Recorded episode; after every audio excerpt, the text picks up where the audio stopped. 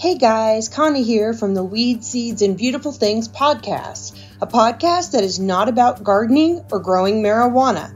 I wanted to let you know that next Friday we will have a special, special guest on the show, Miranda Jo Davis. She's a Christian yoga, Pilates, and meditation expert, and she has over 20 years in the industry.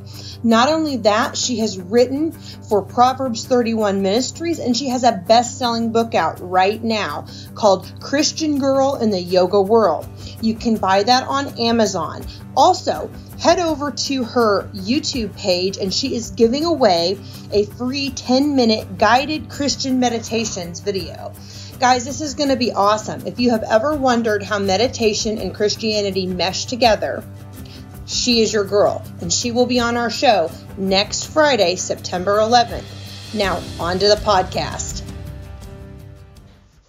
So, when we're called to a period of waiting on God, we have to understand that that has an intentional purpose.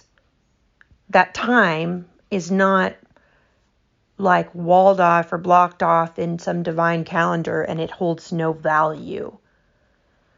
We are often we often look at people's successes or people's uh, miracles and we focus on the miracle that they got at the end of the time um, when they received it but we don't focus enough on all that happened before that miracle that allowed for that miracle to happen.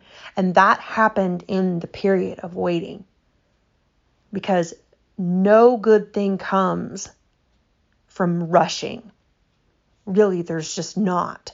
Everything of value that God wants to give us, aside from immediate salvation, when we, um, you know, believe in Him and ask Him to come into our lives.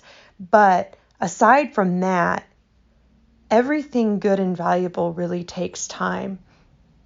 And so we have to remember that the block of time we're waiting is not this void, it's not this uh, purposeless blob of nothingness that's out there. There is intentional and uh, meticulous planning that, that God has done. I, I believe that. I believe that He cares in every period of waiting that we're in.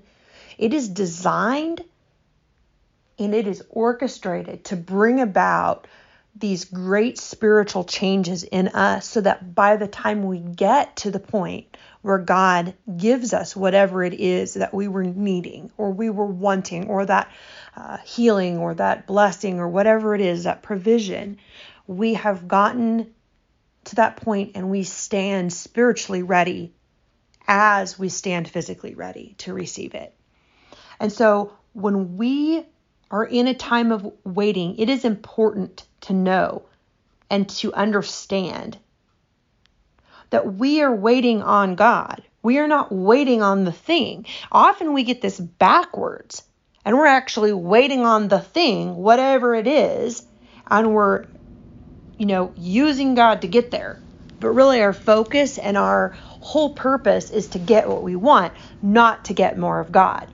And so when the thing is primary, then we're never going to get out of it what God intended us for, to get out of it because the thing has to become secondary, whatever it is. We are not, it's not, I'm waiting on the job, I'm waiting on the baby, I'm waiting on the marriage, I'm waiting on the money. It's, I'm waiting on God. So why do we say we're waiting on God, but then it turns into this thing where why am I not getting this? Why are you not answering me? Why are you not bringing me through? We need to remember who we're waiting on and what we're waiting for. And it is not solely and most importantly this physical and temporal blessing or miracle or healing or need. Maybe it's something you really need, but that is not the sole reason that we wait. we wait on God. We wait to deepen our walk with Him. We wait so that we can have greater spiritual insight. We wait so that we can have a deeper understanding of His truths and a deeper ability to walk by faith, which is not by sight. If God gives you an answer, you're no longer walking by sight. But if you submit to wait on God, and you just wait on Him and you are looking for Him and looking to Him and looking to find Him and His truths, then you are waiting on God and God is going to come through in marvelous ways. But we short circuit that at whatever point we take that the waiting that God has called us to and we're not waiting on him anymore. We're waiting for the thing we want. Because when we switch over from waiting on God to waiting on the thing, then we are going after the thing and we're doing it physically by our actions, but we're also doing it by our spirit. And God wants our hearts to be fully devoted to Him, our spirits to be fully devoted to Him, because out of that will flow our actions. Out of that will flow the um, things that we choose to do and say and think and fight for. And so that is why it's so important to understand that waiting on God has to be primary, that focus, keeping my eyes on Jesus. That's why it said that when Peter took his eyes off of the Lord, he began to sink. His eyes were never supposed to be focused on the thing that he wanted. That's not to say that we aren't to want things. That's not to say that we aren't to have desperate needs and desires and, and dreams and things that we don't even need, we just want. And to take those things to the Lord. That's not saying that. But our focus as believers is to keep our eyes on Jesus to look to Jesus, to seek Jesus, to find Jesus, to serve Jesus, to live for Jesus, not to get what we want by any means necessary. And God is a convenient or inconvenient thing along the way that we'll either use to get what we want or we will push away when He harasses and, and opposes what we're trying to do. God does not think all of your ideas are good even if they're okay and not sinful, that does not mean that the ideas you have and the things that you think you need are from God. The only way you will get God's best for you in your life is to wait on God. Waiting on God is seeking Him, not the thing. Waiting on God is searching for God, not the thing. Reading your Bible to learn about God, not to get what you want going to church to learn about Jesus and to fellowship and commune with Him, not to get what you need. Getting what you need is a benefit when you follow God, but that should not be your sole purpose in life. Waiting on God is what we do in submission. Submitted hearts are an outflowing of obedience, and obedience comes from submission.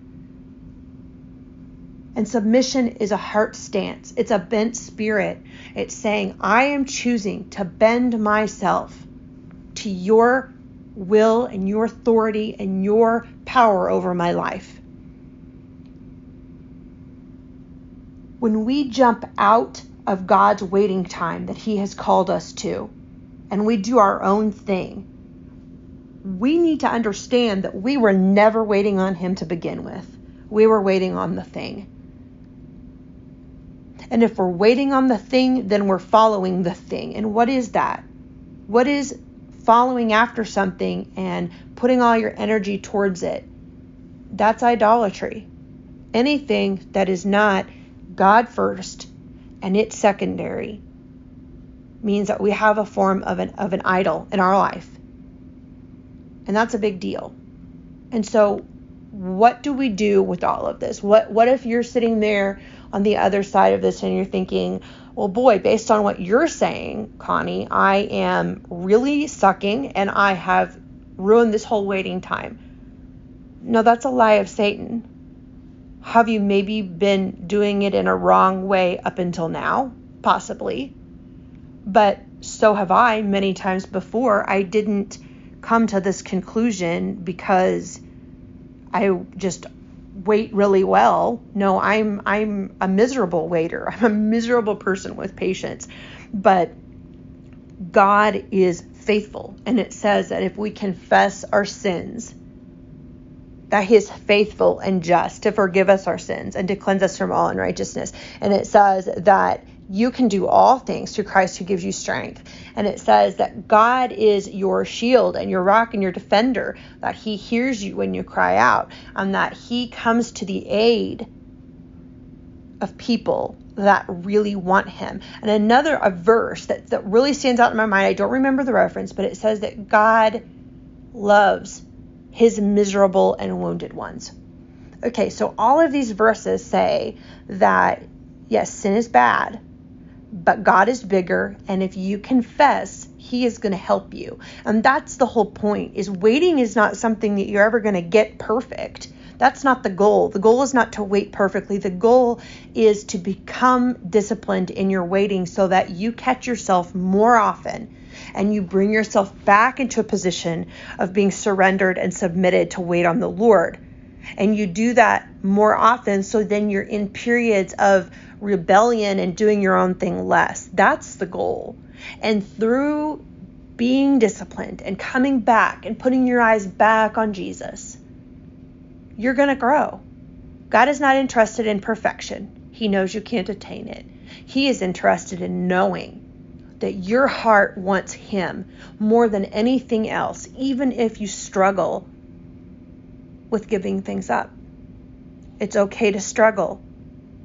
It's not okay to purposely put God second. So there is a ton of hope and ability to find redemption if you have had a really hard time waiting up until now. And I encourage you and I petition you to give it another shot. Throw yourself on the Lord and watch Him turn your time of waiting into a fruitful and fertile ground that is totally ready to burst forth a great harvest when God says it's time. Be encouraged, friend. God is working. You are great. You are going to be okay. He has got your back. I look forward to seeing you guys again. I'll see you next week.